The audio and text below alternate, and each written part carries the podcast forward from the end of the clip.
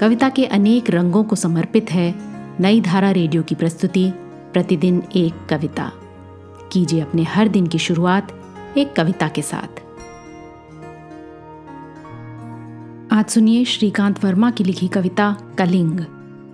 सुनिए ये कविता मेरी यानी आरती की आवाज़ में। केवल अशोक लौट रहा है और सब कलिंग का पता पूछ रहे हैं।